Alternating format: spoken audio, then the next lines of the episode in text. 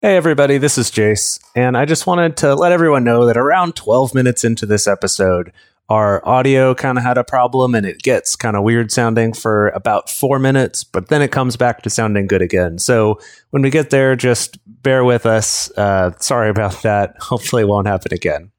And with that, let's get to the episode.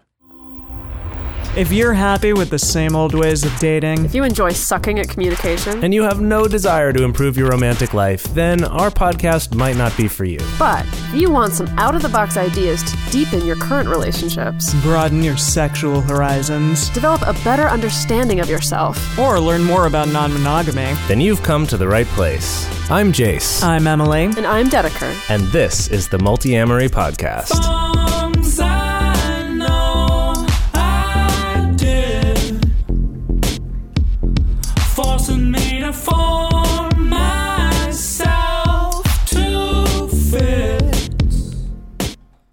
On this episode of the Multiamory podcast, we are venturing forth into the realms of cyberspace and doing our first virtual live episode for a small, select, privately invited audience. So private, so select. yeah, this is something that we're trying out as a way to get some audience interaction and allow people to be here for a live episode and participate, even if you're not able to physically come to a place when we're doing a tour or something like that. Um, and so this is something that we're thinking about doing as maybe a more regular feature. We'd love to know what you all think about it, if it's something that you're interested in attending or if you just like listening to them. So, um, we have a few people in our audience who have brought questions that they want to ask or topics that they want to discuss on the show.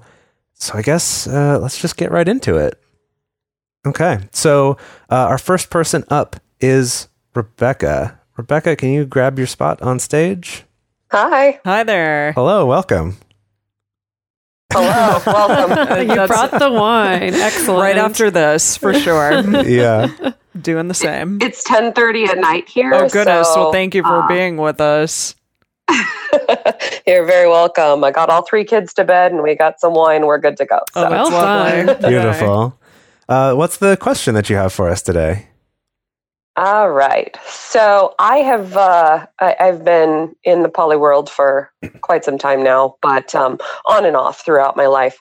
And one of the things that I've been dealing with as a trouble spot lately is I'm really great at working with my feelings of, of jealousy and all of the past things from my mono relationships when I'm dealing with my husband dating people who are also poly. Mhm, Uh, mhm. However, he's dated somebody recently who is from the mono world interested in poly, and I'm finding that I'm struggling a lot more with those things I thought I had under control Hmm. uh, and really working through those. So the question is how do I take those concerns, those fears, those worries away uh, Hmm. when I'm dealing with new to poly? That's a great question, Yeah, actually. I, I do want to ask a quick clarifying question. Um, is it, um, have there been particular instances or behaviors or things that have happened that have kind of been more triggering to you? Or is it just kind of like he's just started dating this person and the idea that they're new to poly has brought up a lot of concerns, or is it a mix of both? It's probably a little bit of a both. Um, one of the main triggers is that uh, I am very much of the kitchen table poly variety, and uh, she's very uncomfortable with that. And so there's a struggle there because she wants him there and she wants the time with him I see. as opposed to a- a- as opposed to us all being together like uh, it is more my my choice Yeah. Yeah. So by kitchen table, you mean just that everyone can be together and it's not weird in that sense that you can have interactions with multiple people at once and not have it be potentially triggering or something challenging for you, but that's not necessarily the case for her. Exactly. Okay. And not to say that she wouldn't eventually get to that point or anything, but it causes all of those fears that I thought I had under control because when you're dealing with other people who've been there, done that, it's a lot easier. Of Whereas course. when it's somebody who's new to it, Yeah. you start worrying. Well, so so can I ask then? Just we're gonna keep kind of prodding you with questions at the start here. Go Um, for it. so, w- like you mentioned that things are coming up now that you kind of had gotten under control or you had already processed mm-hmm. before. But then you also mentioned that part of the concern is the fact that she doesn't want to all hang out together, so she's kind of taking him away from you more often. And I guess I'm curious, like how much of it is just the very pragmatic, like I, I don't get to see him as much because she wants to spend time with him alone and we can't all hang out together and how much of it is is more those kind of fears of something worse than that happening Fair. And a lot more of it is the, um, I don't know if it's the former or latter because you went back and forth. um, the the bigger problem is not the time away. I actually travel for work a lot, so Okay, I'm okay. away from home a lot. Yeah, and and we have three kids, so we're used to going out separately. It's it's the well, I'm not worried about a poly person trying to take my person hmm Right. Um, but if this person isn't comfortable with me and isn't spending time and Mhm. and uh, it, it feels a little bit like i i worry about that even though i know that's not my my my place But the potential, not maybe. my wheelhouse Right. Yeah. right Right. it, it it just causes more of that insecurity even though i fully trust my partner i fully trust that you know he's he knows what he's doing that doesn't uh that doesn't change but i still go through it Yeah, totally. So that's a good segue, actually, that you brought up the trust thing. Um, because for me, I feel like it boils down to trust of your partner, but also trust of this person, right? And I think that's kind of two different channels that can have their own unique challenges and own unique feeling to them. I know in my experience, like I've definitely have a wealth of experience of a partner of mine dating someone who's maybe inexperienced or this is all brand new to them or they've been a dedicated monogamist up to this point and I've definitely had the experience of like when I don't trust my partner when I think my partner is like if this person puts a little pressure on my partner my partner's going to be like yeah okay sure you know? Mm-hmm. Like I'll go be monogamous with you. Like I've definitely had that experience where the person that I dated didn't feel very trustworthy to me and I didn't feel like was going to have good boundaries or advocate for me or our relationship and so that was really stressful. But I've also had the experience where I did trust my partner a lot and did trust like oh yeah they have good boundaries. They know what they want. They know how this is going to go and they know how to describe our relationship to someone they know how to just you know they know how to set up expectations for this person um and uh then that leads to also kind of the trust of this person, which I really feel you talking about. If this person's brand new, like you don't, what are they going to do? Are they going to try to take this person away from me? Are they going to throw a fit and stamp and scream and just like make all our lives a living hell? Then combined with if this person doesn't want to see me or hang out with me, then it can feel like a slap in the face of like, well, what's wrong with me and and what's wrong with them and and stuff like that. And that one's definitely more challenging because I um you know, I definitely if there's some reason why a partner or a metamor doesn't want to meet me or doesn't even want to meet for coffee, I'm definitely like, oh gosh, I get really nervous. Um but I've also had to really just kind of take a chill pill and be like, this person gets to choose what level of interaction they get to have with me. Like, I can express to them, either directly or through my partner, ideally directly, I can express to them, hey, would love to meet you. You're welcome at my home whenever. Would love to get coffee. Like, I can put that out there, um, but they don't necessarily have to accept it. And so I found like kind of whatever I can do to kind of take a chill pill there and just know like it's their own life. They're going to make their own decisions. And combining that with trust of my partner, knowing, well, as long as I trust my partner, if this mono person suddenly throws a fit one day, that's going to be his problem. And I trust that he'll be able to handle it and I trust it's going to be okay, but it is going to be his problem, you know. At least that's that's what my experiences have been. yeah i feel like it's really like a situation where i would say he's the one who should be more nervous here you know because yeah like if it does come to that that is going to be a, a shitty situation for him to feel stuck in between like, oh, I like this person, but they want something from me that I'm not willing to give. Like that's that's going to be a difficult situation for sure. Um, Yeah, and I Yeah. struggle with that piece too. That uh, that foreseeing of potential pain for my partner and not wanting Mm. to have them go through that, which Yeah. also plays into it as well. So good call. Yeah, totally understandable. I think I know for myself when my partner who was new to polyamory started dating someone who had a lot of similar interests as he did, like read poetry and was very intellectual in various ways that perhaps I'm not. And it- that to me was uh, really challenging just because it did bring up these emotions of feeling unworthy in a way.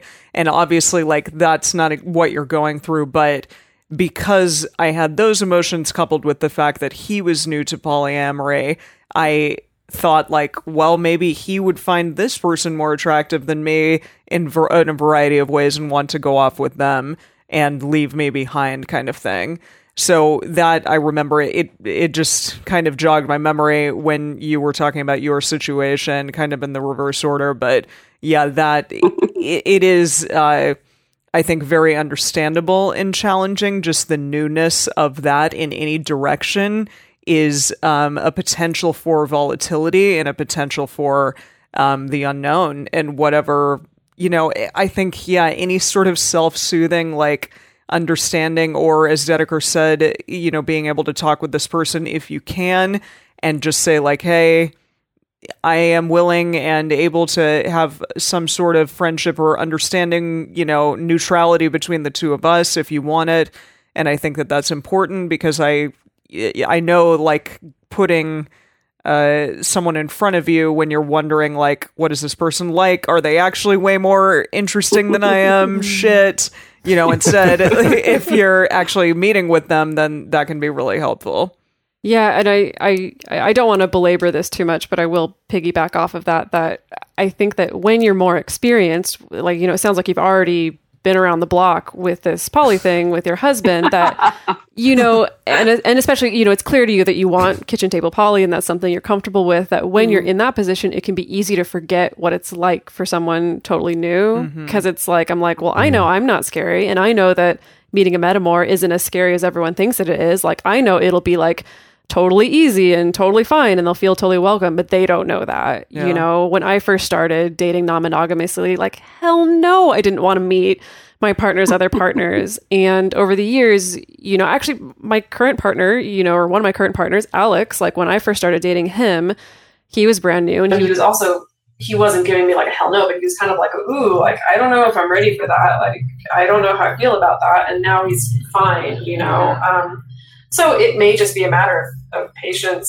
Also, that it's just just takes a while for that to sink in, and that it's that it's really Easier said than done. yeah Yeah. yeah yeah. Um, if I, I could know I like actually, you getting to see my reaction. that is a unique perspective we don't get to have on the show. We're just talking into sure. a black box. Boy, yeah. um, if I could, if I could offer maybe something completely different from what we've been saying so far, and that is uh, that something that might be a little bit helpful is to think about well, what if what if essentially the worst realistic case scenario happens where she does get attached to him and then feel really uncomfortable and try to convince him to be more monogamous? Or more often i feel like it comes up as like trying to do little things to sort of get the trappings of monogamy. Um, and it can be very easy for people in that situation to start kind of compromising on their other poly relationships when they're getting pulled toward this monogamous one not out of a sense of doing that intentionally but of oh well i want to keep this person happy and it seems like such little things to ask but then they can kind of add up. And so if i if i were to take like let's look at the worst case scenario here. If that's happening you trust that your husband wouldn't just be like yep i'm going to be monogamous now bye um, but i think it's still reasonable to think yeah but he still might try to do things to make her more comfortable that are going to suck for me and for our relationship and maybe to to think about kind of like where your boundaries are on that and maybe even have a Mhm. conversation i mean ideally have a conversation with him about that to just be like hey i know this is really like being afraid of something that's not even happening but i just want us to talk about this a little so that i know we're on the same team here and that this isn't going to happen um, so either for yourself kind of figuring out what your boundaries are around that or with him I- i know for me that would make me feel more comfortable because i've been in a I'm a control freak. and, okay, that too. There you go. yeah. Just to be honest, that would totally help. Just that understanding of what exactly, yeah, if this, then this kind of situation. But yeah, that makes a ton of sense to me. Yeah, and I would encourage you to look at that as much as possible for yourself. Not so much of like, hey, husband, let's agree on these specific things, because then we start to get into this weird, like, we're trying to anticipate everything that could go wrong and making rules and stuff like that. But instead, maybe spend some time thinking for yourself, like, how do I react in this case? So you're not caught off guard if it does. And then I feel like you also kind of feel prepared. You know, it's like when you have the, the cans of food in your pantry, you can relax a little bit more about the zombie apocalypse, you know, that kind of thing. Never. Never relax about the zombie apocalypse. That's true. Oh boy. yes, indeed. Uh, well, thank you so much for Awesome. coming up and asking your question, Rebecca. Yeah, thank you. Thank you. Thank you guys. Bye. Goes well. Thank you. Whoops. Okay. Did that a little too soon. Sorry about that. Bye. Bye Bye bye. bye. um, still learning the system here. Who's next? I think I wrote down Ryan is next. Yeah, Ryan, come, on, down. Dang it. Hey guys, so long time listener, first time caller. Uh, here's my question: uh, When you have, when people have different uh, expectations as far as like their poly paradigm, I'll say, you know, uh, maybe one person is uh, more kitchen table, another person is maybe more parallel poly or solo poly. How do you negotiate like the space in between that? Like, The- what is the, the best space. approach? To kind sing of- it. I was going to sing that too. Gosh. Sorry, you distracted us with song lyrics. Sorry. I love you, Dave Matthews. Yeah. If only you had a soundboard where you could pull up these kind of things. Yeah, that'd be good. I'll have to work that out for next time. I'm sorry to interrupt you. Please, please go on, Ryan. so uh, so basically if one person is uh, let's say for instance i'm more uh, parallel poly or solo poly and um, you know my metamor let's name him rob is more kitchen table and rob wants a lot of like hey let's all get along let's hang out let's go to the movies let's all these things and negotiate things together and i'm not interested in that at, at Mhm. all right like you're you're great, but you know, I'm here to have a relationship with this other person. Let's call her Ellen, right? And not you necessarily. Like, how, what's the best way to kind of like negotiate that space for myself, but also maybe for him as well, right? Like, Mm. you know, maybe he has things that you know, if he's listening, right, uh, that might help him to kind of negotiate that as well.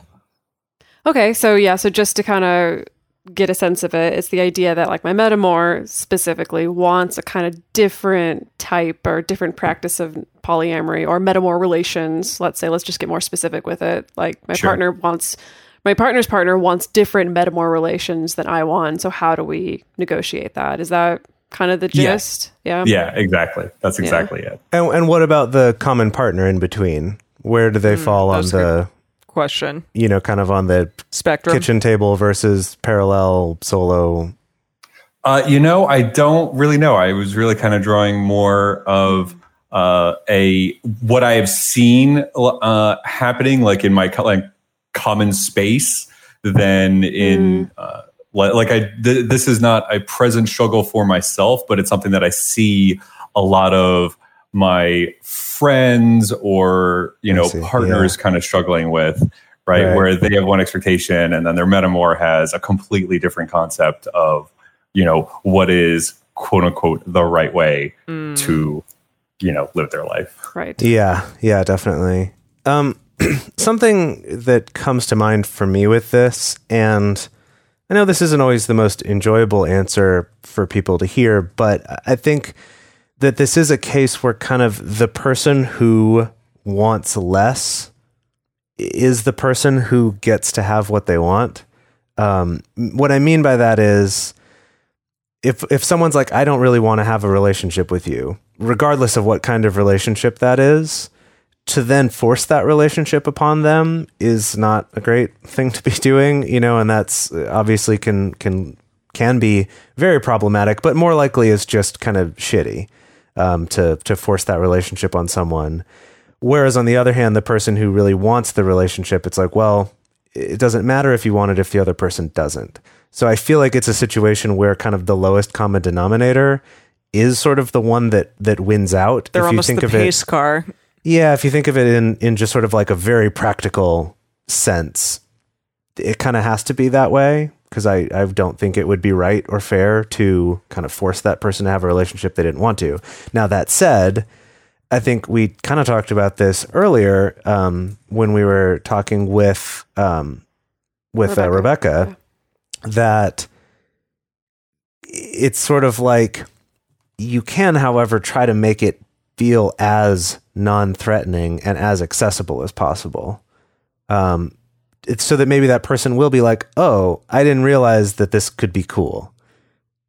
Do you know what I mean? Like that Mhm. in, in their head, they're probably assuming what what we all would if we didn't have another experience of just like, oh yeah, if I'm dating someone and they're dating someone else, like we should all be kept secret from each other, and it's best not not to talk about it. I mean, like there's- people doing when they're kind of casually dating.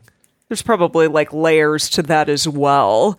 Yeah, but I guess what I'm saying is like that there is something to be said for doing what you can to make that feel I think- accessible to them. Sorry to jump in. I think you're flipping what the scenario was because Ryan, you said you're more of the like, I don't really want to have that much contact, and it's your metamor who's more the, hey, I Right. Well, really- he was also asking for advice kind of from the other side or the other too. side. Okay, So I think from from either side, like there is on the one sense, it's like no one can force you to have a relationship you don't want to have. Uh, but then on the other side, it's like, well, maybe make that more accessible so that it doesn't feel like something that they're so opposed to. Hmm. Yeah. Yeah, so I I think a couple things come to mind for me. You know, first one being, and we talked about this again when we were talking to Rebecca. I definitely want to affirm, like, you know, parallel poly isn't the right way to do things. Kitchen table poly isn't the right way to do things. You know, solo poly isn't the right way to do things. There's no sense of like, you know, I don't want anyone to feel like you have to, you know, you have to be sitting on your metamor's lap, or you have to be doing this, or you have to have this kind of relationship, or you need to communicate with them in this way, or anything like that. Um, I think the most important thing here, what this conversation reminds me of, is it reminds me of um, some clients I was working with, or it's kind of a similar mismatch in what the expectations were, where one of them was a little more hands off or a little bit more standoff, I guess I should say. And the other one was much more like, no, I really want some kind of relationship with you. Um, and it was really interesting because um, what I hadn't considered before in talking specifically in getting to talk to the person who wanted more of the kitchen table relationship,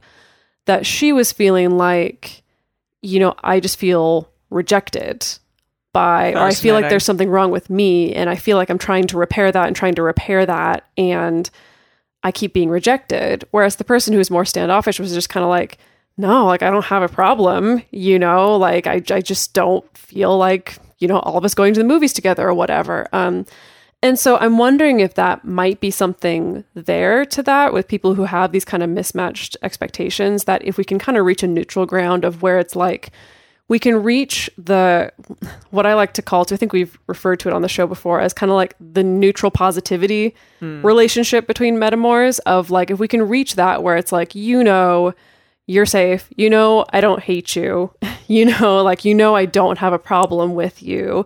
It's just that I prefer to have more alone time or I prefer to be focused on my partner. Um so I think that can be really important. I think it can be important to put an emphasis on direct communication with this person about these things because it's probably something that's more likely to get garbled through your partner Yeah. or get garbled if there's a lack of communication, you know, through your partner. Um, and uh, yeah, it may be a thing. Again, it seems like this would be also really important to get um, the mutual partner's input on as well of figuring out is there a good compromise that would make everyone feel safe enough to engage in this relationship? Maybe it is like, once every six months we can go to the movies together or maybe once every six months like yeah sure we're okay to hang out at a party together or whatever where like what is enough that makes maybe you feel like i have breathing room and this person's not trying to force a relationship on me but makes the other person feel like oh i'm seen and i'm connected to and we have a channel of communication and it's not that like you hate me and are rejecting me um, I realize that may not always be the feelings that each person's feeling, but that's just kind of what comes to mind for me. Did what did the two of you think? Yeah, I think language is an important thing to kind of put out there in a really positive way or even just a neutral way because there's a difference between being like, hey, I, you know, I'm very committed to our mutual partner. Um, that's where my focus is. That's something that I feel is more.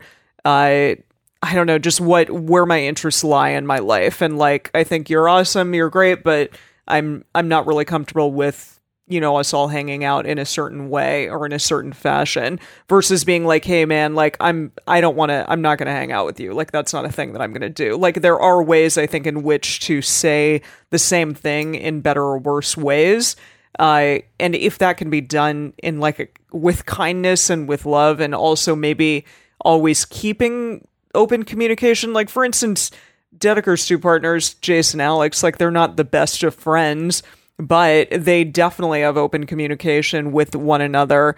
I- But and- you also like don't.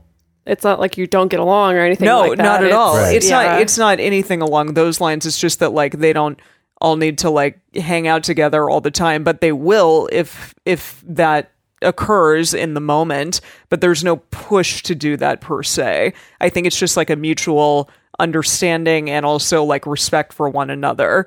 And I don't know. I, I it is a fine line potentially, especially if somebody so so deeply wants to be involved um, in everybody's life.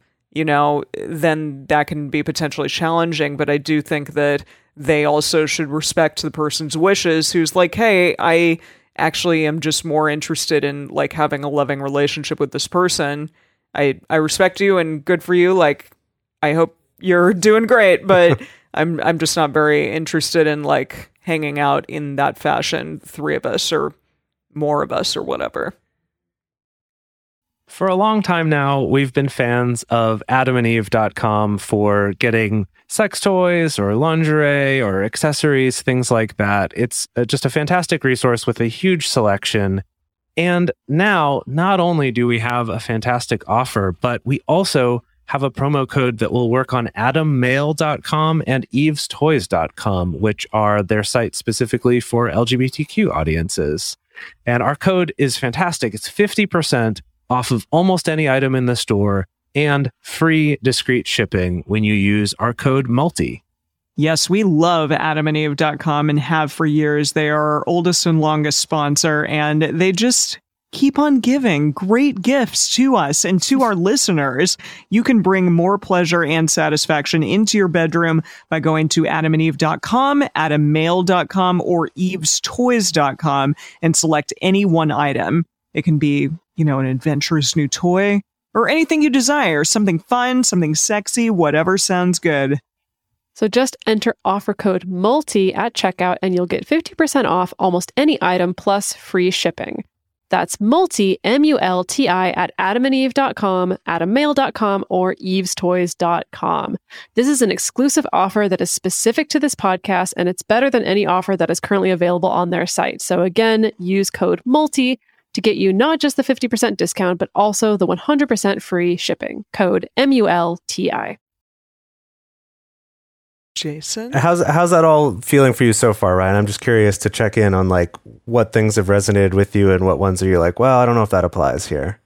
Uh, no, I I found a lot of that really helpful. Um, uh, certainly, I uh, uh, I agree about speaking with people with uh, compassion uh, and kindness. Uh, I really liked uh, neutral positivity. I think is a good like anchor point because I think sometimes it can be hard to you know distill like what that you know means you know especially in a space where you're trying to like maybe create space with people so i, I like neutral positivity and i'm gonna i made a little note for my here for myself here about that Great. um, Yeah, no, that was Yeah. that, that's all been very helpful. Thank you guys very much. You have a very good radio voice, Ryan. Yeah, I just lovely have voice. to Thank you so much.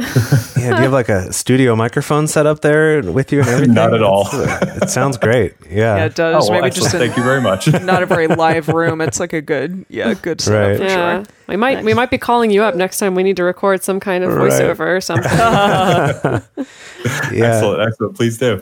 Yeah, this this one's an interesting. It's it's an interesting topic, and I feel like mm-hmm. it's just it varies so much based on what's going on in the situation. Because like I know I've I've Yeah. been in situations where that's felt really negative when someone has told me mm-hmm. they as a metamor that they didn't want to have a relationship with me that felt really shitty and maybe condescending or standoffish or mm-hmm. arrogant or like all sorts of negative associations. But we also bring our own like personal baggage to it Sure. But then I was going to say I've also had other times where it's like like Emily brought up with Dedeker's partner Alex, where neither of us have ever been like, "Hey, bro, like don't try to be friends with me," but at the same time have kind of been like, "Yeah, I don't feel a big need to, you know, to talk a ton." Um, but when something comes up, we can. I think maybe that's the difference. Is the other one kind of felt like, well, I just can't even communicate here at all um, as opposed to sort of like, yeah, this is open, and if if you like need something from me, absolutely, let's communicate. If you want to work together on something to like plan something for our partner, sure, but I don't really want to just all hang out together and watch movies or or whatever. Um, and then maybe that's not so much about the fact that they're a metamor, but just sort of like what you like to do with your time. Oh, right? well, also maybe the fact they're on different continents. Well, yeah, Also. Well, I've done that with all that. of you, but That's true. whatever. with well, look at this technology right here. We can be in You're whatever right. continent, That's you're right. watch a movie together. We'll and- just have a big old metamor party with everybody watching a movie together. Yeah, and live stream it. Goodness. All right. Oh, Thank you. Ryan. Thank you so Thank you so much. All right, uh, now our Camille. final contestant, Camille for Final Jeopardy. What's that? Oh yeah. Do, do, do. Yeah. Yeah. or what was the what was the final? Was it the final spin in Wheel of what was it in Wheel of Fortune? Uh, was it? Yeah, the final spin was a thing at one point. Yeah, something like that. Yeah. Um, my question is about um, surviving NRE from the outside as a partner who is in old relationship energy with their Mm. partner. And this, um, the context for this question is on behalf of my nesting partner, um, with whom I've been living for seven years, uh, my husband. And um, I in the past uh, six months have taken on two lovely new partners for the first time um, since we've been open for about eight months. So it's all kind of scary and intimidating, and I would like to know how to best support him. Uh, we also live in the Bible Belt in a small city, and it, dating has been hard for him as a Mm. straight married poly guy too. Yeah. So um, he has some envy um, at his kind of luck right now or lack thereof, and watching my relationships blossom. And Yeah. it's it's conflicting for me as well because I don't want to kind of rub my happiness in his face in a way, but also walk the line between open communication and um, supporting him too. Yeah, is Yeah. this is this something that he has come to you with of like, hey, I'm really struggling here, um, or is it something that you've just been feeling guilt over? Has it been a mix of both? Uh, it's a mix of both, but we do um, communicate often about it. But just recently, um, he was he was saying he was feeling the kind of squicky, just a little scared, Yeah. not really putting exact language to it, but just general discomfort at witnessing NRE um, from the outside. Yeah. Yeah. I mean, there's there's a lot of pieces going on at the same time. I think that's you know Dedeker's trying to tease out like which ones should we talk about. Mm. Um, because gosh, I mean that like when you especially when you're newer to polyamory, I find this happens is it's just it just kind of happens sometimes that one person kind of has better luck than the other Mm-hmm. at certain times. Um, and this could flip around the other way at some point too, or maybe it takes him way longer to find a partner. But then he finds one that's nice and solid. Meanwhile, you've had, you know, eight breakups and that's been really hard on you, right? Like it, it can really, anything can happen. Um, Eight breakups. You know, like, I don't know. like all hers have No, been, I get str- you. you, get what I'm saying. It may as well be eight breakups for how it feels. Yeah. yeah, it'll feel like eight breakups. I'm sorry. I'm, I'm being super pessimistic and now you're oh. frowning. No, but, but I guess what I mean is that I, I've found that over time, like in my relationship with Dedeker, it's really varied which of us kind of had more partners. And it's easy to be jealous on either side, mm-hmm. too. Of sometimes it's like, I have all these partners. And maybe once the NRE wears off a little bit, you're like, I'm so jealous of all the like alone time and free time you get because I feel like mm. every spare moment I'm spending time with my partners, which I love, but I'm not getting my alone time. So it Yeah. it really can fluctuate. Or or what I've also experienced is like once the NRE wears off and then your partner finds someone new and then they're an NRE, then it can it could just so easy to mm. get into the grass is greener kind of situation, Yeah. But in terms of like actionable things that you can be doing for him, I mean, and I'm sure you're great at doing this already, but it is things like asking what he needs in the moment, if it is something such as reassurance. I, you know, if there's a specific thing that's been really challenging for him and he needs reassurance on, such as like the amount of time that you're spending maybe away from the house or sleepovers or something like that if you can really like make a specific date night with him or a couple date nights with him instead of just like doing your day-to-day thing at the house if you can kind of bolster him up and build him up and make him feel special in that way as well um, that's probably going to be very nice for him. Because yeah i mean we've all been there. It, it this definitely especially with very long term relationships uh, that just don't always maybe have that like sparky, intense energy of Yeah. NRE, which is totally understandable. It can feel difficult in those moments, especially like if you're having great sex with someone else, things like that. Yeah, all of that together can be challenging, even if you come home from a date and your husband like can see the excitement, you know, those things not that they shouldn't be there and that's amazing that they are but but it obviously um, understandably can be challenging Yeah, I just wanted to real quick. I'll pass it off to Dedeker. I just really wanted a quick second. The idea of like really prioritize having quality Yeah, date time, quality time. with your with your nesting partner with your husband. Um, because yeah, it's it's easy to just be like, yeah, we spend more time together than I do with anyone else, but it's like doing the laundry and cleaning the house and Or just or like even in just bed sitting, watching Netflix. yeah, Right. totally. yeah, like the same old same old just yeah. like being really proactive about that. Yeah, and- so like yeah. daytime where it's like you're actually like showering and shaving and putting on makeup if you do that Mm-hmm. and Yeah. you know getting dressed up and even if it's just like we're going to go to the like little cafe that we've gone to a billion times but where it's still like there's a ritual around date time. Um Yeah. And related to that I I did want to ask another question of are there particular things that that are more triggering or more upsetting to him? Are there particular things that he witnesses that brings up stuff that you know of?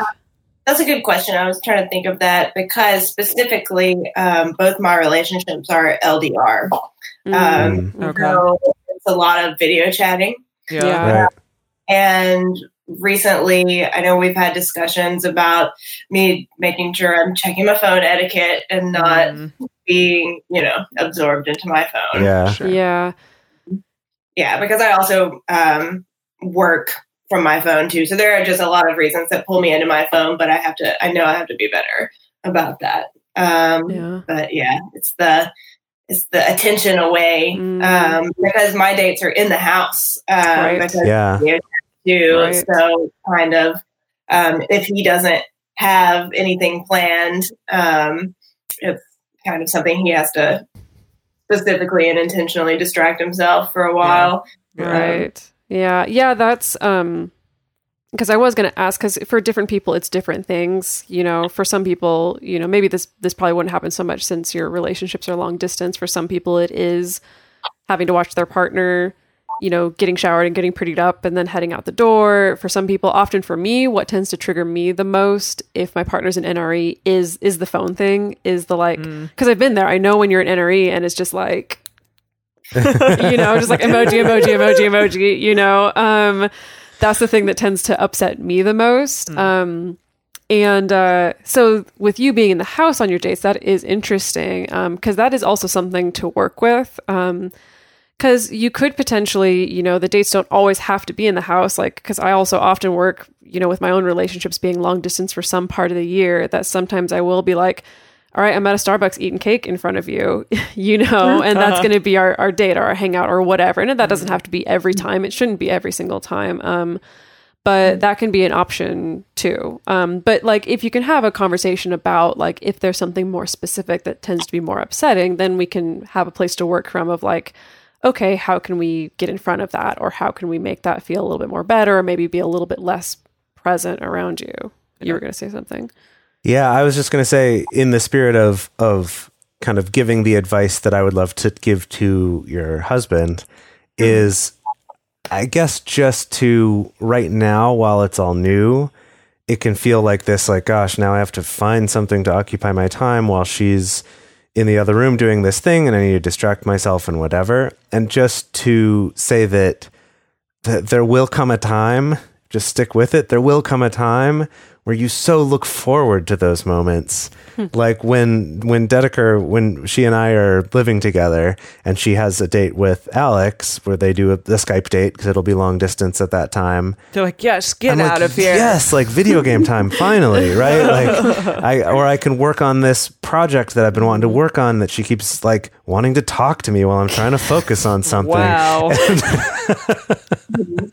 and it's and it's great, and I and I actually like really look forward to those times. Um, so I I guess just to kind of have a little bit of hope for the future and maybe be proactive about that in terms of like I feel like, especially when you've lived with someone for quite a few years, it's easy to just sort of you forgot about the things that you would do on your own because you're always around them, Yeah. and to kind of figure out what those things are, maybe find new things, and just really enjoy the fact that you, uh, you know, I feel like it's such a common trope of married couples of kind of being like, God, like I just wish I could have some time to like do my projects, and all my time's taken up um, it's like, hey, you you get to have that. Uh, I know for me, that's one of the things I love about non-monogamy is that my partners do have other things to do, so I get time to to do the stuff I like. Yeah.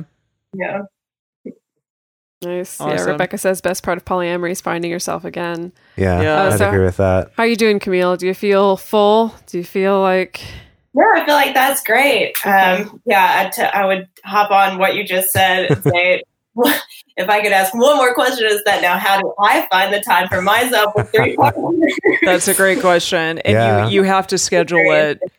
yeah? I mean, honestly, surrounding all of these things, I think scheduling is huge because, again, if you can schedule even like phone time, because I think, yeah, Jason and I, uh, when we were living together, did this too, that, um, you know, okay, after the hours of eight o'clock, you know, till bedtime, like let's try to stay off our phones and be engaged with one another as opposed to, you know, being engaged in work or being engaged with your other partners or figuring out something along those lines. And again, scheduling those date nights, even if it happens, you know, twice a week or whatever on the same day, just so that you know and you both have something to look forward to in your relationship in that way. So, and scheduling the alone time. and scheduling the alone time. That's also very important. Yes, Yeah. very important. Yeah, I would definitely um, encourage some advice like that that we got before years ago was the idea of scheduling a date night in the calendar for yourself. Um, and it's up to you, you know, what you do with it. It could be time to catch up on chores or like work stuff, or it could be just fun time, but kind of like to actually carve that out. Because if you don't, it's just easy for like everything to creep in and then it's gone It's like, and then that week's gone by and then that month has gone by and then it's been a year and you're like i haven't had a single Yeah. night to myself or, or day to myself yeah. um, it's just yeah it, schedule it you know Yeah. and then it helps you see like oh boy i don't have as much free time as i thought i did or something you know it kind of helps you prioritize things Wonderful. Well, thank you so much for coming up and sharing, Camille. Yeah, thank you. Thank you. All All right. right. Well, that was everybody on our roster. Indeed, it was. Yeah. Uh, well, we got a little bonus question from Rebecca asking, "What's your favorite Metamor meeting story?" I don't have a favorite. I got some bad ones. Wait, do you have like a, a, a bad Metamor meeting? Specifically, the meeting that was bad? uh, uh, I think I have a, f- I have a funny, good meeting one. okay. Goodish. I mostly Yeah. have awkward ones. I think. I mean, Uh, not. but I'll, I mean, in recent years, it's like good. The meeting's good, and so therefore, it's not very exciting to talk about because it's just like, oh yeah, they met, and it's fine, you know. Um, Yeah. my, I had an experience. I'm sure the two of you know this story. I'm sure I've told it at some point. yeah, I'm sure. where I had not met this particular metamor yet. Um, this was also someone who is more monogamously minded. So, you know, kind of similar to Rebecca's situation, I had some anxieties about this person. Also, did not trust my partner. So, um, so that was a whole thing. Um, I was heading to a job. I was doing like a promo modeling gig for, I think it was for Xbox or something like that. It was a one night gig. It was just one event. I was heading to that gig. My partner texts me on the way, being like, "Oh, by the way, I think I totally spaced this, but uh, your metamor is also working this same job." Um, right. and he Wow. told he told me this like lit. I literally got the text message like less than an hour before I was supposed to be heading into this Right. this to this job. gig. Yeah. to this person where like there's already some tension. It like she's already been like way too nervous to meet me and weird about meeting me, and now suddenly it's just like, oh, by the way, you're both working the same job. Bye. Um, Gosh. I don't know if I cool. believe that he actually spaced it. Now I'm kind of like, I think he knew and just didn't know how I'm to sure. Knowing this communicate person, it. Knowing I'm this sure. person, yeah, like I, he just didn't know how to communicate it and just kind of bailed at the last second or whatever. Um, so it was, I mean, it was awkward. We both felt awkward. We were in the context of, right, it was training for this gig. So we were both like having to pay attention to other things, but then like, anyway, that's, that's all. It ended up being fine. Um, you know, and I went on with this person like a long time later, I ended up having better meetings. Oh, that's Um, good. Yeah, slightly better, but uh, but that first one was just like, oh god. Yeah. Yeah. I'd also also okay also. I, I had like shown up in like yoga pants, you know, like I hadn't even dressed properly because it was just training. And so I was like, of course, like the day that I not even put together. I'm sure her hair was gorgeous it's as always. freaking gorgeous. Like, Yes. anyway, Oh, that was mine. Wow. Kenzie said ex's partner met his nesting partner when she picked them both up while they were tripping on acid wandering around downtown Davis. Great. Wow. Oh. Fantastic. wow. What was your I don't think I have anything quite that exciting. Mine, um, Whoa. Rebecca met her Oh. naked when she came home early. Cool. got it. Yes, I see. so it. you were naked, and the then the metamor came home. Nice. Great. okay. Good. Great. Good. Hey. That's funny. funny. It happens. Ryan. um, so mine, I, this is like barely even a metamor. I think Emily, you only went on like one Oh, this was my story too. Oh, really? Yeah. Okay. I mean, do you want it? Wait, no, but it no, was my say it. metamor. Yeah, I know, I know, but it was, it was, yeah, it was just a story pertaining to the two of you. You're right. um, well, yeah, that that Emily had I did. I went on a few dates, Yeah. but I only slept with this person twice. right, but she'd gone on a few dates, and he was very resistant to meeting me. Yes. and thought that was weird. We were also fairly new to polyamory at the Yeah. time, and he was coming over. He was coming over to our place. Um, and I was leaving. I was I going I kicked you out of the house to to spend the night at Dedeker's. Right. So I was going over to Dedeker's and he was coming over to our place. And I didn't find this out till later, but uh, like, I'd been kind of getting my stuff ready to go. And that he'd been just like sitting out in his car, waiting for Emily to be like, Jase is gone so that he could come in because he didn't want to meet me. He thought it was super weird. This was weird. like five years ago. Everyone, like, please don't judge me too harshly. Who's- who is this person? Can you tell me? San Diego boy. Oh, San Diego boy. yeah. Um, and got to speak in code here. Yeah. Uh, but anyway, what happened was I, I left and then he shows up and then I realized I forgot something. Um, and You're so like, I like had to stop and like get out of my car and run back in to or get off my motorcycle yeah, or I was whatever. like, you didn't have a car. Yeah. Um, to to come back in and, and get something that I had forgotten, and then he was there, um, and, and I came in and I was like, oh, hey, you know, good to meet you, and said hi, and it was just kind of like, oh, I just got to grab this thing, and I grabbed it, and it's like, have a good time, you guys, like, And good, then- good to meet you, Yeah, when and you I left, he was like, "Oh, that wasn't. That was fine." And I'm like, "Yeah, Duh. calm down." Yeah, yeah. So anyway, that's my mine, I guess, and Emily's Yeah. funny Metamor meeting story. yeah, That's that pretty was the funny. funniest that I remember. Yeah. yeah. All right. Uh, well, first of all, thank you to all of you patrons who joined us today for our like exclusive, handpicked, privately selected um, group of people here Yes. today. Yes. Uh, thank you for helping us test out this new format. This was a ton of fun. Um, hopefully, we'll do some more of this in the future. For those of you who are listening, you patrons who are listening, um, if you have experiences similar to what people shared today, we definitely want to hear about it. Um, so, the best place to share your thoughts with other listeners is on this episode's discussion thread in our private Facebook group or Discord chat. You can get access to these groups, and you can join our exclusive community by going to patreon.com slash multiamory. In addition, you can share with us publicly on Twitter, Facebook, or Instagram. You can email us at info at multiamory.com. You can leave us a voicemail at 678 M-U-L-T-I-05. Or you can leave us a voice message on Facebook. Multiamory is created and produced by Jase Lindgren, Emily Matlack, and me, Dedeker Winston. Our episodes are edited by Mauricio Balvanera. Our social media wizard is Will McMillan. Our theme song is Forms I Know I Did by Josh and Anand from the Fractal Cave EP.